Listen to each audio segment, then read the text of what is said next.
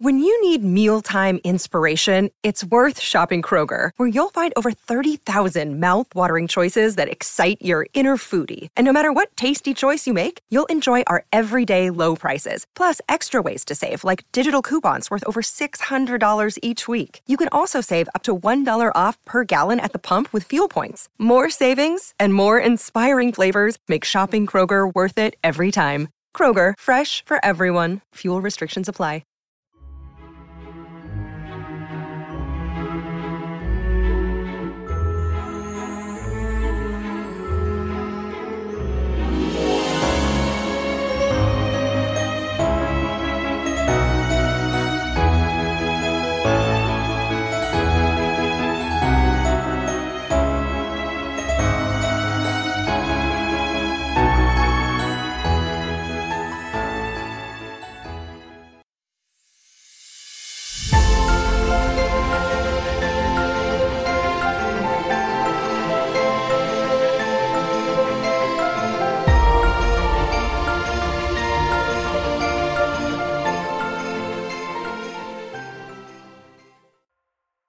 Welcome back, everyone, to 1001 Classic Short Stories and Tales. It's time for a Frank Stockton story, and this time a Christmas story called Captain Eli's Best Ear.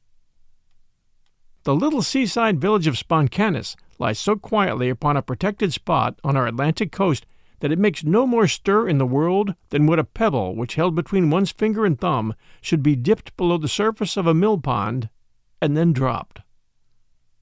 About the post office and the store both under the same roof. The greater number of houses cluster, as if they had come for their week's groceries, or were waiting for the mail, while toward the west the dwellings became fewer and fewer, until at last the village blends into a long stretch of sandy coast and scrubby pine woods. Eastward, the village ends abruptly at the foot of a windswept bluff on which no one cares to build. Among the last houses in the western end of the village stood two neat, substantial dwellings, one belonging to Captain Eli Bunker and the other to Captain Cephas Dyer. These householders were two very respectable retired mariners, the first a widower about fifty, and the other a bachelor of perhaps the same age, a few years more or less making but little difference in, in this region of weather beaten youth and seasoned age. Each of these good captains lived alone, and each took entire charge of his own domestic affairs, not because he was poor, but because it pleased him to do so. When Captain Eli retired from the sea, he was the owner of a good vessel, which he sold at a fair profit. And Captain Cephas had made money in many a voyage before he built his house in Sponkannis and settled there. When Captain Eli's wife was living, she was his household manager. But Captain Cephas had never had a woman in his house, except during the first few months of his occupancy, when certain female neighbors came in occasionally to attend to little matters of cleaning, which, according to popular notions, properly belonged to the sphere of women. But Captain Cephas soon put an end to this sort of thing. He did not like a woman's ways, especially her ways of attending to domestic affairs. He liked to live in sailor fashion, and to keep house in sailor fashion. In his establishment, everything was shipshape, and everything which could be stowed away was stowed away, and, if possible, in a bunker.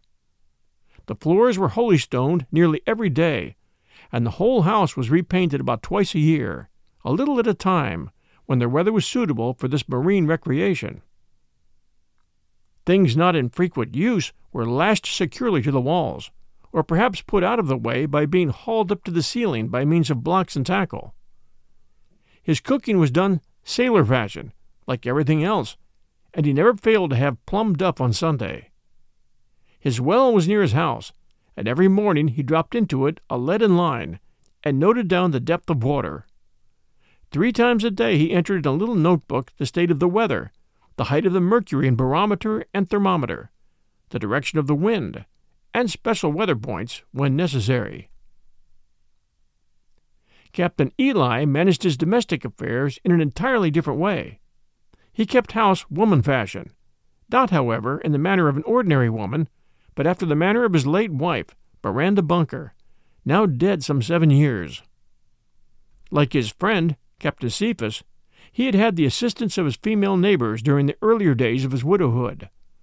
But he soon found that these women did not do things as Miranda used to do them, and although he frequently suggested that they should endeavor to imitate the methods of his late consort, they did not even try to do things as she used to do them, preferring their own ways. Therefore it was that Captain Eli determined to keep house by himself, and to do it, as nearly as his nature would allow, as Miranda used to do it. He swept his doors and shook his doormats. He washed his paint with soap and hot water. He dusted his furniture with a soft cloth, which he afterward stuck behind a chest of drawers. He made his bed very neatly, turning down the sheet at the top and setting the pillow upon edge, smoothing it carefully after he'd done so. His cooking was based on the methods of the late Miranda. He had never been able to make bread rise properly, but he had always liked ship biscuit, and he now greatly preferred them to the risen bread made by his neighbors. And as to coffee and the plainer articles of food with which he furnished his table, even Miranda herself would not have objected to them had she been alive and very hungry. The houses of the two captains were not very far apart, and they were good neighbors, often smoking their pipes together and talking of the sea. But this was always on the little porch in front of Captain Cephas's house, or by his kitchen fire in the winter. Captain Eli did not like the smell of tobacco smoke in his house, or even in front of it in summer time, when the doors were open. He had no objection himself to the odor of tobacco, but it was contrary to the principles of woman housekeeping that rooms should smell of it, and he was always true to those principles.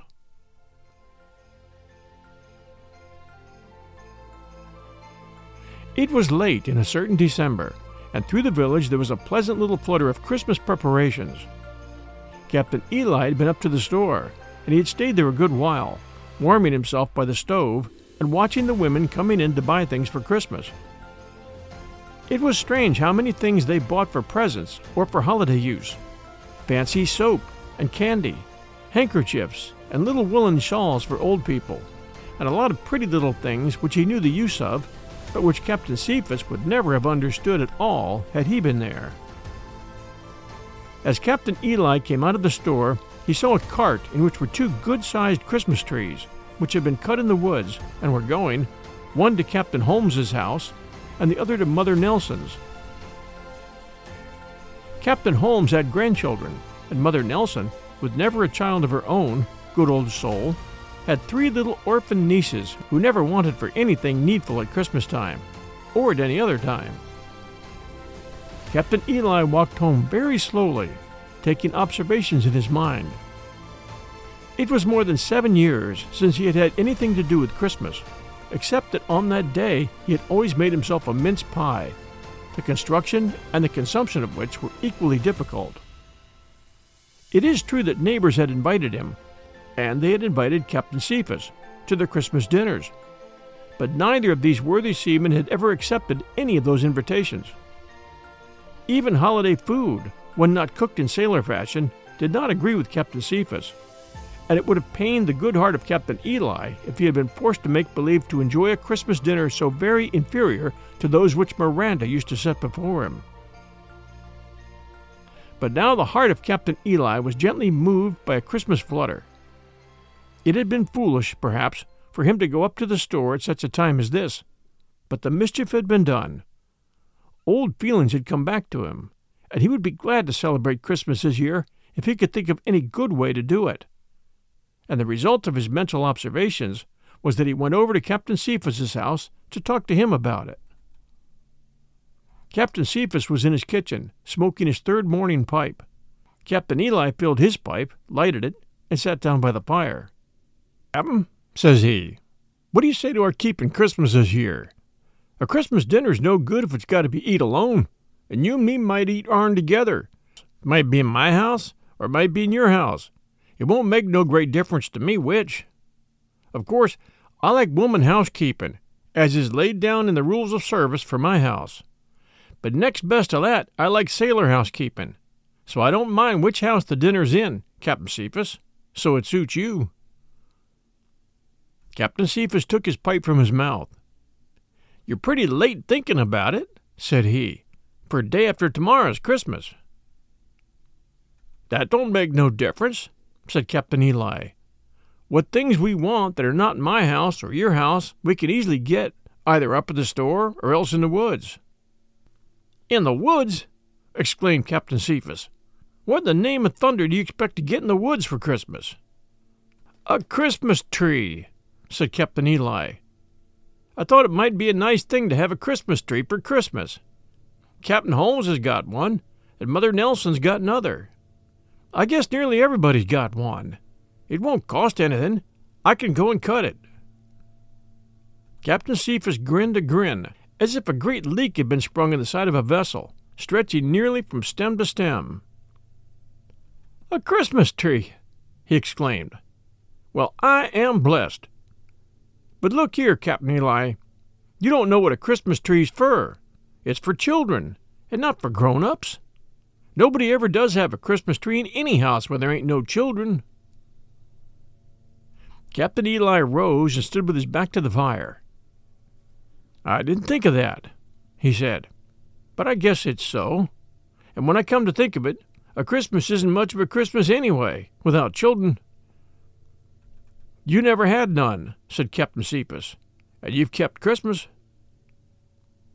Yes, replied Captain Eli reflectively. We did do it, but there was always a lackman. Miranda has said so, and I've said so. You didn't have no Christmas tree, said Captain Cephas. No, we didn't. But I don't think that folks was as much set on Christmas trees then as they appear to be now. I wonder, he continued, thoughtfully gazing at the ceiling, if we was to fix up a Christmas tree, and you and me's got a lot of pretty things that we picked up all over the world, that would go miles ahead of anything that could be bought at the store for Christmas trees. If we was to fix up a tree real nice, if we couldn't get some child or other that wasn't likely to have a tree to come in and look at it, and stay a while, and make Christmas more like Christmas. And then, when it went away, he could take along the things that was hanging on the tree and keep 'em for his own. Nah, that wouldn't work, said Captain Cephas.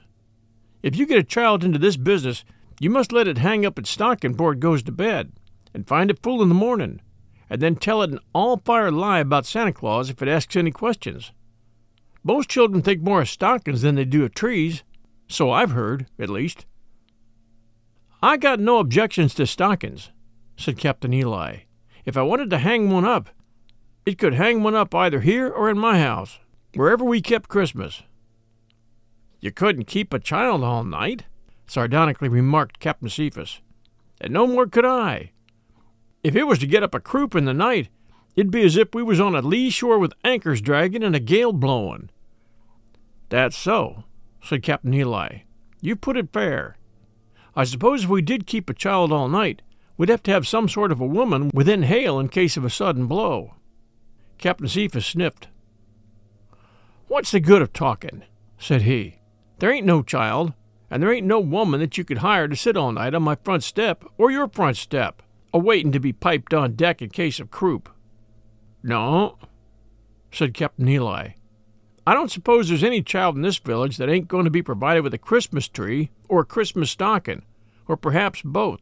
Except, now I come to think of it, that little gal that was brought down here with her mother last summer, and has been kept by Mrs. Crumley since her mother died. And won't be kept much longer, said Captain Cephas, for I've heard Mrs. Crumley say she couldn't afford it. That's so, said Captain Eli. If she can't afford to keep the little gal, she can't afford to give no Christmas tree nor stockings. And so it seems to me, Captain, that that little gal would be a pretty good child to help us keep Christmas. You're all the time forgetting, said the other, that nother of us can keep a child all night. Captain Eli seated himself and looked ponderingly into the fire. Yeah, you're right, Captain, said he. We'd have to ship some woman to take care of her. Of course, it wouldn't be no use to ask Mrs. Crumley. Captain Cephas laughed. I should say not. And there doesn't seem to be anybody else, said his companion. Can you think of anybody, Captain? There ain't anybody to think of, replied Captain Cephas. Unless it might be Eliza Trimmer. She's generally ready enough to do anything that turns up. But she wouldn't be no good. Her house is too far away for either you or me to hail her in case a croup came up. That's so, said Captain Eli. She does live a long way off. So that settles the whole business, said Captain Cephas. She's too far away to come if wanted, and neither of us could keep no child without somebody to come if they was wanted.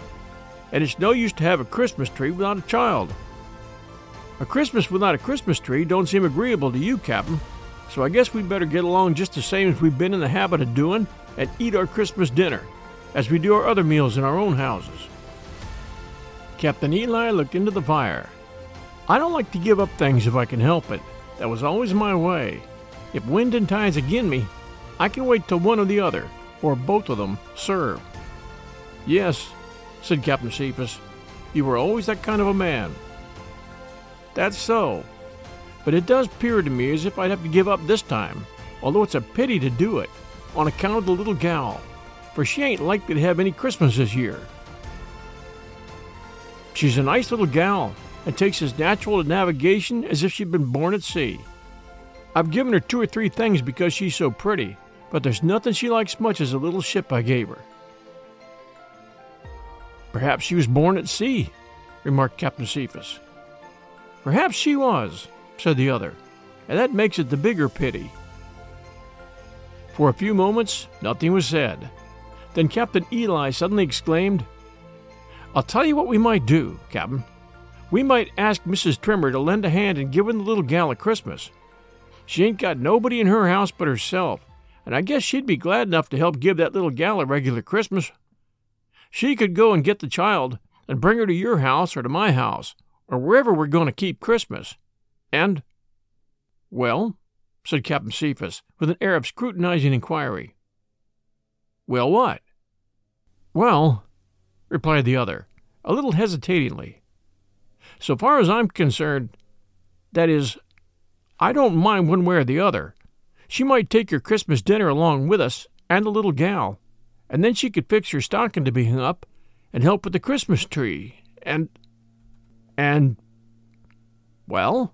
demanded Captain Cephas. What?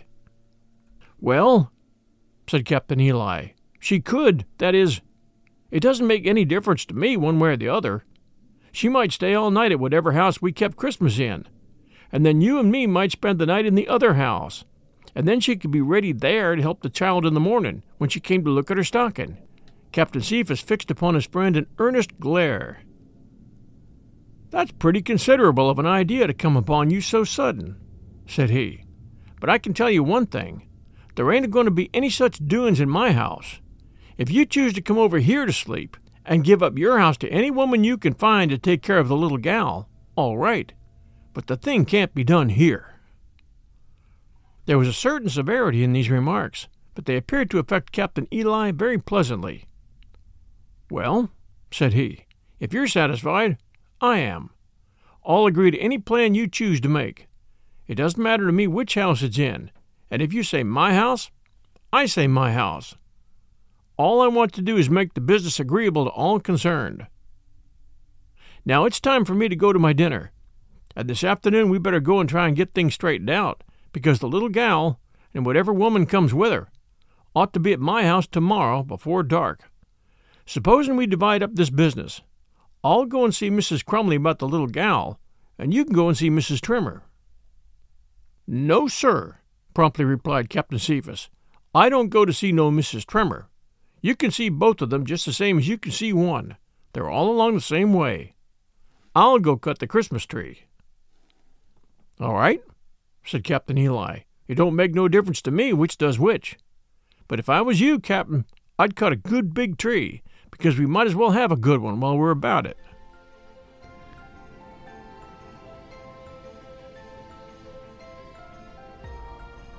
We'll return with Frank Stockton's Christmas story Captain Eli's Best Ear, right after these sponsor messages.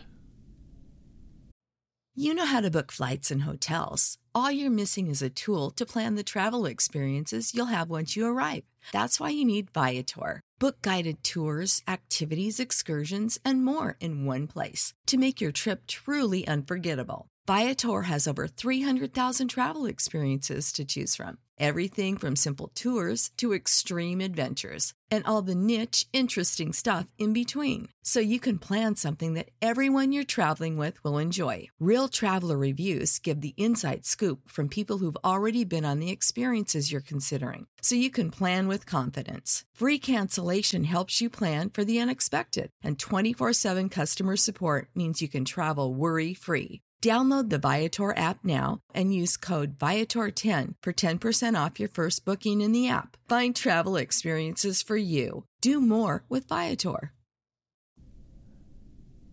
And now back to our story.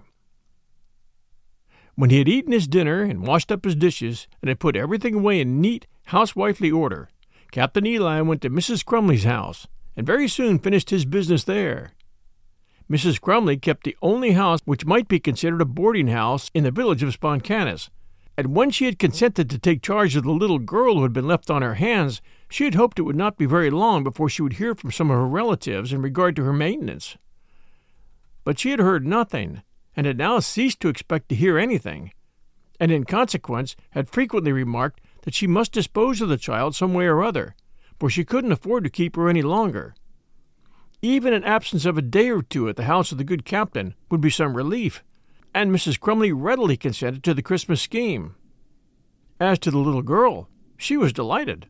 She already looked upon Captain Eli as her best friend in the world. It was not so easy to go to Mrs. Trimmer's house and put the business before her. It ought to be plain sailing enough, Captain Eli said to himself over and over again. But, for all that, it doesn't seem to be plain sailing. But he was not a man to be deterred by difficult navigation, and he walked straight to Eliza Trimmer's house. Mrs. Trimmer was a comely woman about thirty five who had come to the village a year before and had maintained herself, or at least had tried to, by dressmaking and plain sewing. She had lived at Stepford, a seaport about twenty miles away, and from there, three years before, her husband, Captain Trimmer, had sailed away in a good sized schooner and had never returned. She had come to Sponkannis because she thought that there she could live cheaper and get more work than in her former home. She had found the first quite possible, but her success in regard to the work had not been very great. When Captain Eli entered Mrs. Trimmer's little room, he found her busy mending a sail.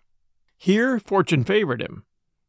You turn your hand to most anything, Mrs. Trimmer, said he, after he had greeted her. Oh, yes, she answered, with a smile. I'm obliged to do that.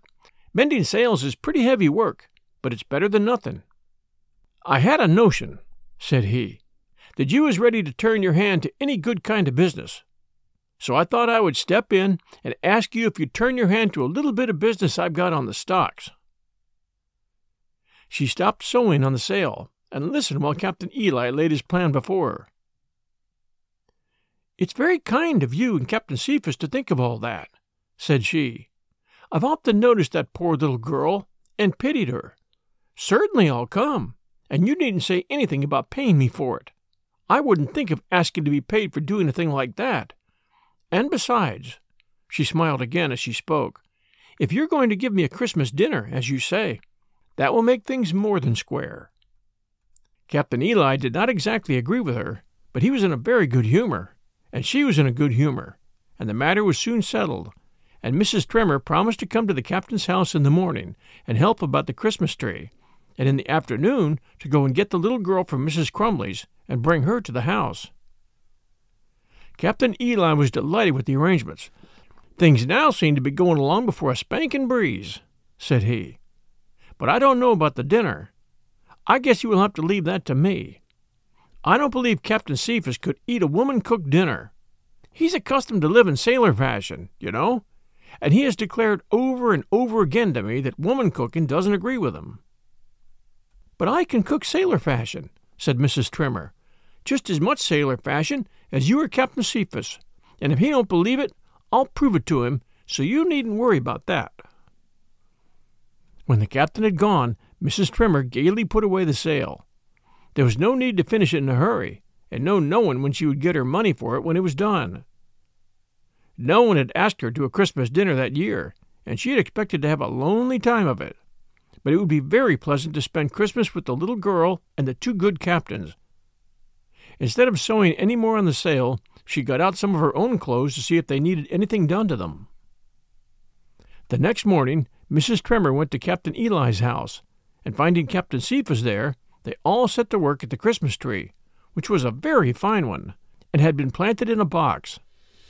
Captain Cephas had brought over a bundle of things from his house, and Captain Eli kept running here and there, bringing, each time that he returned, some new object, wonderful or pretty, which he had brought from China, or Japan, or Korea, or some spicy island of the eastern seas.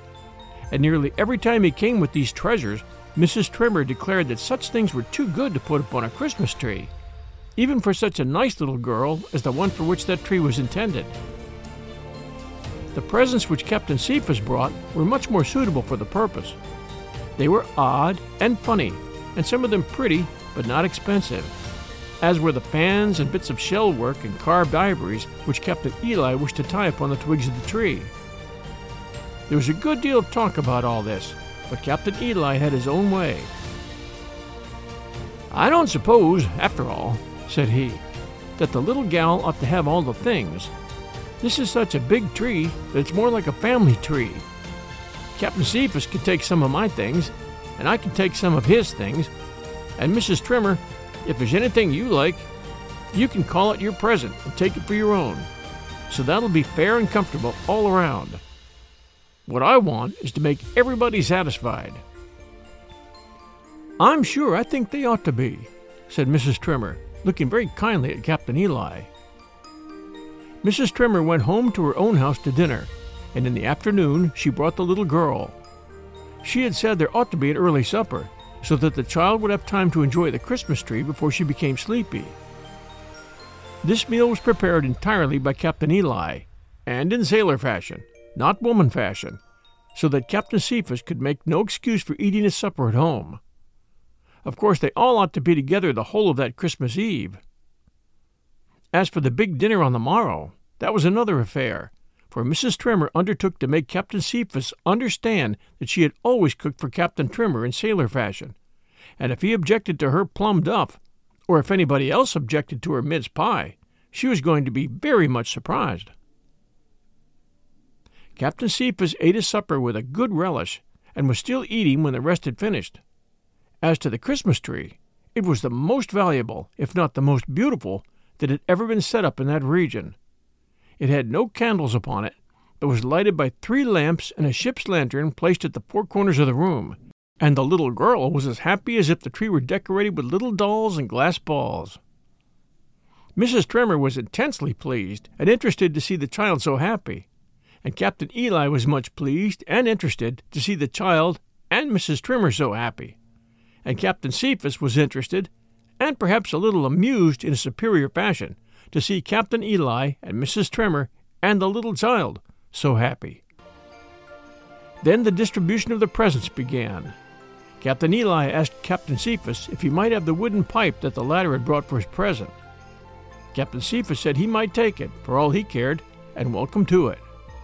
Then Captain Eli gave Captain Cephas a red bandana handkerchief of a very curious pattern, and Captain Cephas thanked him kindly after which Captain Eli bestowed upon Mrs. Trimmer a most beautiful tortoiseshell comb, carved and cut and polished in a wonderful way, and with it he gave a tortoiseshell fan, carved in the same fashion, because he said the two things seemed to belong to each other and ought to go together, and he would not listen to one word of what Mrs. Trimmer said about the gifts being too good for her, and that she was not likely ever to use them. It seems to me, said Captain Cephas, that you might be giving something to the little gal. Then Captain Eli remembered that the child ought not to be forgotten, and her soul was lifted into ecstasy by many gifts, some of which Mrs. Trimmer declared were too good for any child in this wide, wide world. But Captain Eli answered that they could be taken care of by somebody until the little girl was old enough to know their value. Then it was discovered that, unbeknown to anybody else, Mrs. Trimmer had put some presents on the tree which were things which had been brought by Captain Trimmer from somewhere in the far east to the distant west. These she bestowed upon Captain Cephas and Captain Eli.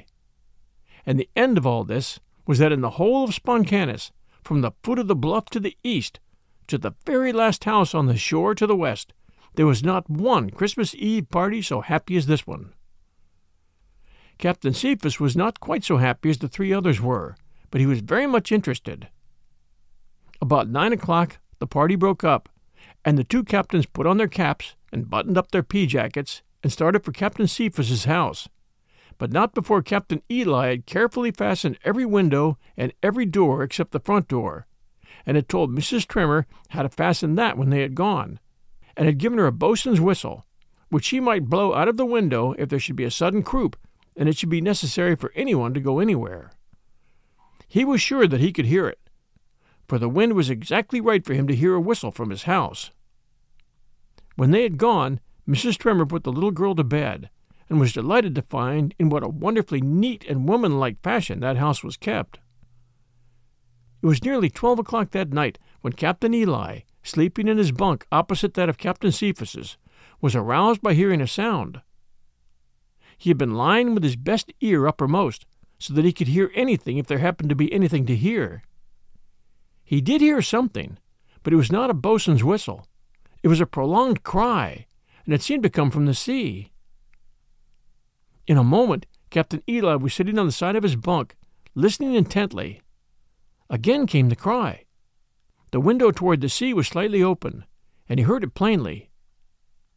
Captain, said he, and at the word Captain Cephas was sitting on the side of his bunk, listening. He knew from his companion's attitude, plainly visible in the light of the lantern which hung on the hook at the other end of the room, that he had been awakened to listen. Again came the cry. That's distress at sea, said Captain Cephas. Hearken! They listened again for nearly a minute, when the cry was repeated. Bounce on deck, boys, said Captain Cephas, getting out on the floor. There's someone in distress out there. Captain Eli jumped to the floor and began to dress quickly. It couldn't be a call from land? he asked hurriedly. It don't sound a bit to you like a boatswain's whistle, does it? No, said Captain Cephas disdainfully. It's a call from sea. Then, seizing a lantern, he rushed down the companionway. As soon as he was convinced that it was a call from sea, Captain Eli was one in feeling and action with Captain Cephas. The latter hastily opened the drafts of the kitchen stove, put on some wood, and by the time this was done, Captain Eli had the kettle filled and on the stove. Then they clapped on their caps and their pea jackets. Each took an oar from a corner in the back hall, and together they ran down to the beach. The night was dark, but not very cold, and Captain Cephas had been to the store that morning in his boat. Whenever he went to the store, and the weather permitted, he rowed there in his boat rather than walk. At the bow of the boat, which was now drawn up on the sand, the two men stood and listened. Again came the cry from the sea. It's something ashore on the Turtleback Shoal, said Captain Cephas. Yes, said Captain Eli, and it's some small craft, but that cry's down pretty close to the water. Yes, said Captain Cephas, and there's only one man aboard, or else they'd take turns a hollerin'. He's a stranger, said Captain Eli, or he wouldn't have tried, even with a catboat, to get in over that shoal on the ebb tide. As they spoke, they ran the boat out into the water and jumped in, each with an oar. Then they pulled for the Turtleback Shoal. Although these two captains were men of fifty or thereabout, they were as strong and tough as any young fellows in the village, and they pulled with steady strokes, and set the heavy boat skimming over the water, not in a straight line toward the Turtleback Shoal, but now a few points in the darkness this way, and now a few points in the darkness that way. Then with a great curve to the south through the dark night, keeping always near the middle of the only good channel out of the bay when the tide was ebbing. Now the cries from seaward had ceased, but the two captains were not discouraged. He's heard the thumping of our oars, said Captain Cephas. He's listening, and he'll sing out again if he thinks we're going wrong, said Captain Eli. Of course, he doesn't know anything about that. And so when they made the sweep to the south, the cry came again, and Captain Eli grinned. We need to spend no breath hollerin', said he. He'll hear us makin' for him in a minute. When they came to head for the shoal, they lay on their oars for a moment, while Captain Cephas turned the lantern in the bow so that its light shone out ahead. He had not wanted the shipwrecked person to see the light when it would seem as if the boat were rowing away from him. He had heard of castaway people who became so wild when they imagined that a ship or boat was going away from them that they jumped overboard. When the two captains reached the shoal, they found there a catboat aground with one man aboard. His tale was quickly told. He had expected to run into the little bay that afternoon, but the wind had fallen, and in trying to get in after dark, and being a stranger, he had run aground. If he had not been so cold, he said, he would have been willing to stay there till the tide rose, but he was getting chilled, and seeing a light not far away, he concluded to call for help as long as his voice held out. The two captains did not ask many questions. They helped anchor the catboat, and then they took the man on their boat and rowed him to shore. He was getting chilled sitting out there doing nothing, and so when they reached the house, they made him some hot grog and promised in the morning, when the tide rose, they would go out and help him bring his boat in. Then Captain Cephas showed the stranger to a bunk, and they all went to bed. Such experiences had not enough of novelty to the good captains to keep them awake even five minutes. In the morning they were all up very early, and the stranger, who proved to be a seafaring man with bright blue eyes, said that, as his catboat seemed to be riding all right at its anchorage, he did not care to go out after her just yet. Any time during flood tide would do for him, and he had some business that he wanted to attend to as soon as possible. This suited the two captains very well, for they wished to be on hand when the little girl discovered her stocking. Can you tell me, said the stranger as he put on his cap, where can I find a, a Mrs. Trimmer who lives in this village? At these words, all the sturdy stiffness which, from his youth up, had characterized the legs of Captain Eli entirely went out of them, and he sat suddenly upon a bench. For a few moments there was silence. Then Captain Cephas, who thought some answer should be made to the question, nodded his head. I want to see her as soon as I can, said the stranger. I've come to see her on particular business that will be a surprise to her. I wanted to be here before Christmas began, and that's the reason I took that catboat from Stedford, because I thought I'd come quicker that way than by land. But the wind fell, like I told you. If either one of you would be good enough to pilot me to where Mrs. Trimmer lives, or to any point where I can get a sight of the place, I'd be much obliged. Captain Eli rose, and with hurried but unsteady steps went to the house, for they had been upon the little piazza, and beckoned to his friend to follow. The two men stood in the kitchen and looked at each other. The face of Captain Eli was the hue of a clamshell. You go with him, Captain, he said in a hoarse whisper. I can't do it. To your house? inquired the other. Of course. Take me to my house. There ain't no other place where she is. Take him along.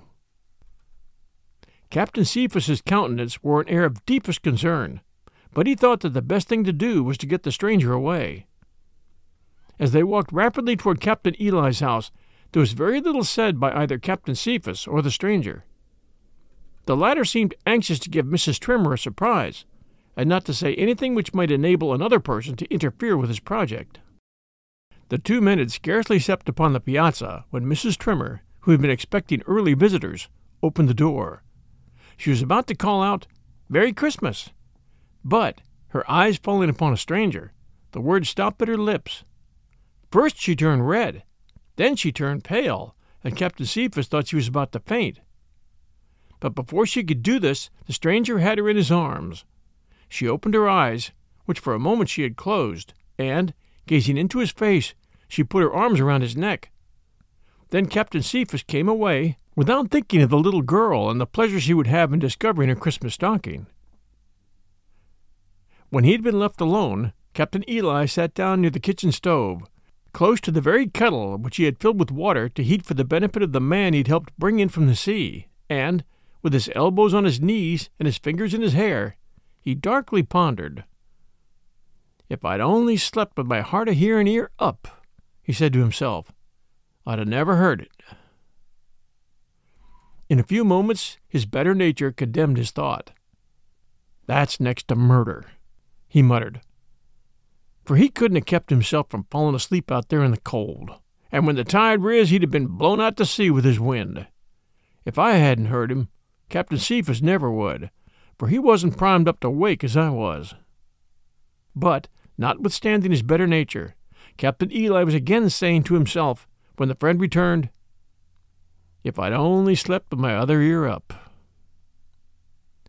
Like the honest, straightforward mariner he was, Captain Cephas made an exact report of the facts. They was huggin' when I left them, he said, and I expect they went indoors pretty soon, for it was too cold outside. It's an all fired shame she happened to be in your house, Captain. That's all I got to say about it. It's a thunderin' shame.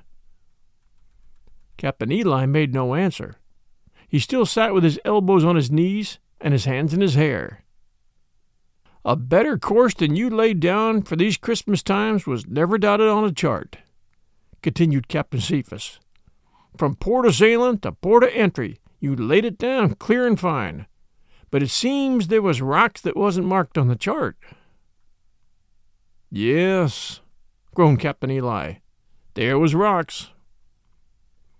Captain Cephas made no attempt to comfort his friend, but went to work to get breakfast. When that meal, a rather silent one, was over, Captain Eli felt better. There was rocks, he said, and not a breaker to show where they lay, and I struck 'em bow on. So that's the end of that voyage. But I've took to my boats, Captain. I took to my boats. I'm glad to hear you've tuck to your boats, said Captain Cephas, with an approving glance upon his friend. About ten minutes afterwards, Captain Eli said, I'm going up to my house. By yourself? said the other. Yes, by myself. I'd rather go alone. I don't intend to mind anything, and I'm going to tell her that she can stay there and spend Christmas.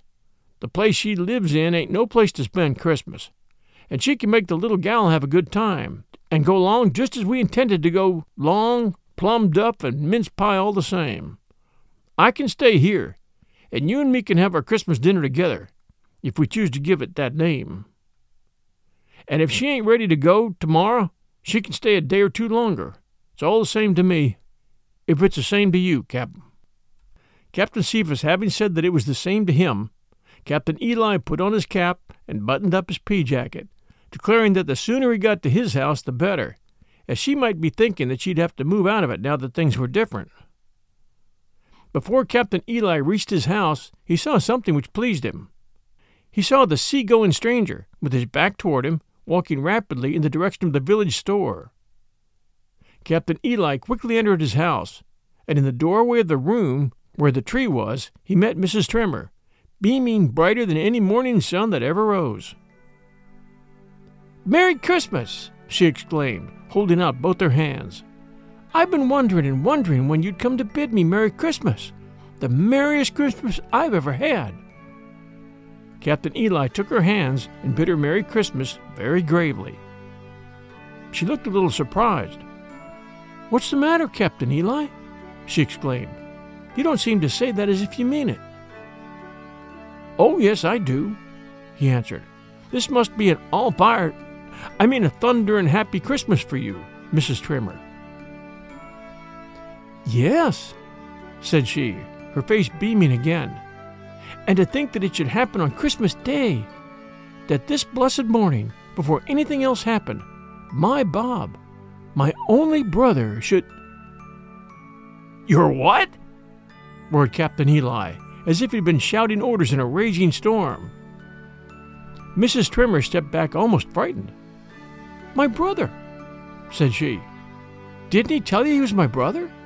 My brother Bob, who sailed away a year before I was married, and who has been in Africa and China, and I don't know where. It's so long since I heard that he'd gone into trading in Singapore that I'd given him up as married and settled in foreign parts. And here he's come to me as if he tumbled out of the sky on this blessed Christmas morning. Captain Eli made a step forward, his face very much flushed. Your your brother, Mrs. Trimmer? Did you really say it was your brother? Of course it is, said she. Who else could it be? Then she paused for a moment and looked steadfastly at the captain. You don't mean to say, Captain Eli, she asked, that you thought it was. Yes, I did, said Captain Eli promptly. Mrs. Trimmer looked straight in the captain's eyes. Then she looked on the ground. Then she changed color and changed back again. I, I don't understand, she said hesitatingly. Why, I mean, what difference it made. Difference? exclaimed Captain Eli. It was all the difference between a man on deck and a man overboard. That's the difference it was to me. I didn't expect to be talking to you so early this Christmas morning, but things has been sprung on me, and I can't help it. I just want to ask you one thing.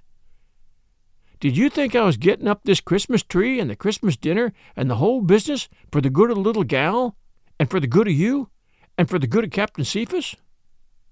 Mrs. Trimmer had now recovered a very fair possession of herself. Of course I did, she answered, looking up at him as she spoke. Who else could it have been for? Well, well, said he, you were mistaken. It wasn't for any one of you. It was it was for my own self. You yourself? said she. I don't see how. But I see how, he answered. It's been a long time since I wanted to speak my mind to you, Mrs. Trimmer, but I didn't but I didn't ever have no chance. And all these Christmas doin's was got up to give me the chance not only of speaking to you, but of showing my colors better than I could show them in any other way. Everything went on a skim until this morning when that stranger that we brought in from the shoal piped up and asked for you. Then I went overboard. At least I thought I did and sunk down, clean out of the soundings. That was too bad, Captain, said she, speaking very gently, after all your trouble and kindness.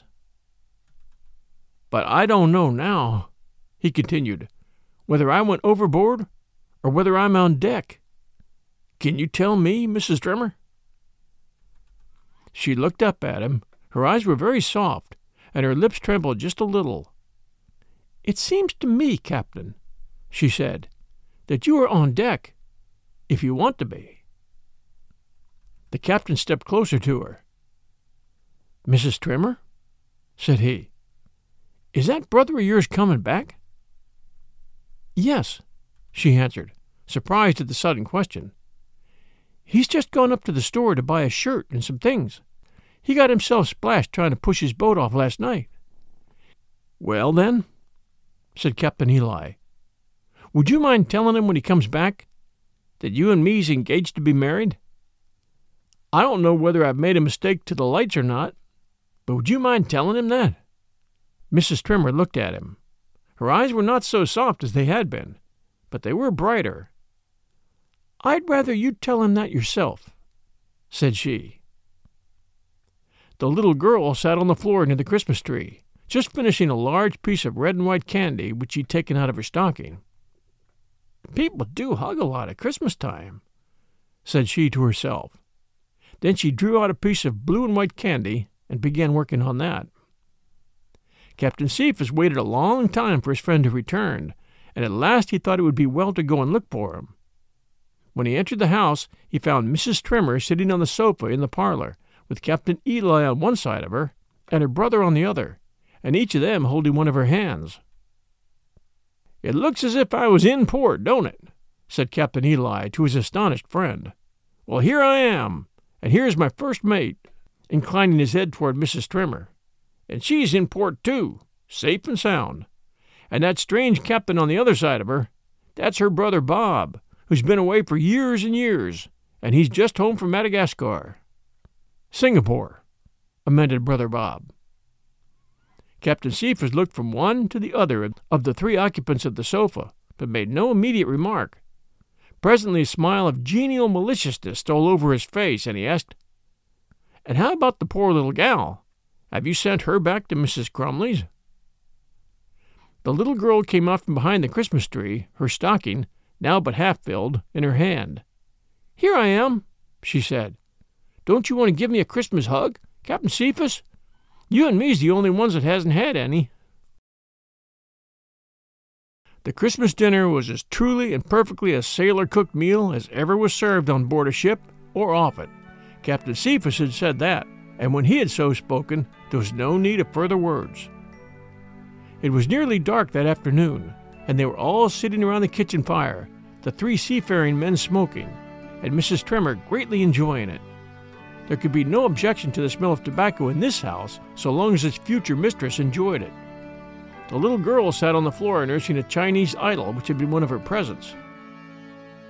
After all, said Captain Eli, meditatively, this whole business came out of my sleeping with my best ear up.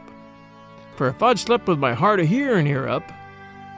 Mrs. Trimmer put one finger on his lips. All right, said Captain Eli.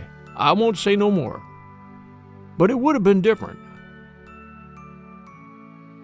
Even now, several years after that Christmas, when there is no Mrs. Trimmer, and the little girl, who has been regularly adopted by Captain Eli and his wife, is studying geography and knows more about latitude and longitude than her teacher at school, Captain Eli has still a slight superstitious dread of sleeping with his best ear uppermost. Of course, it's the most all fired nonsense, he says to himself over and over again. Nevertheless, he does feel safer when it is his hard of hearing ear that's not upon the pillow.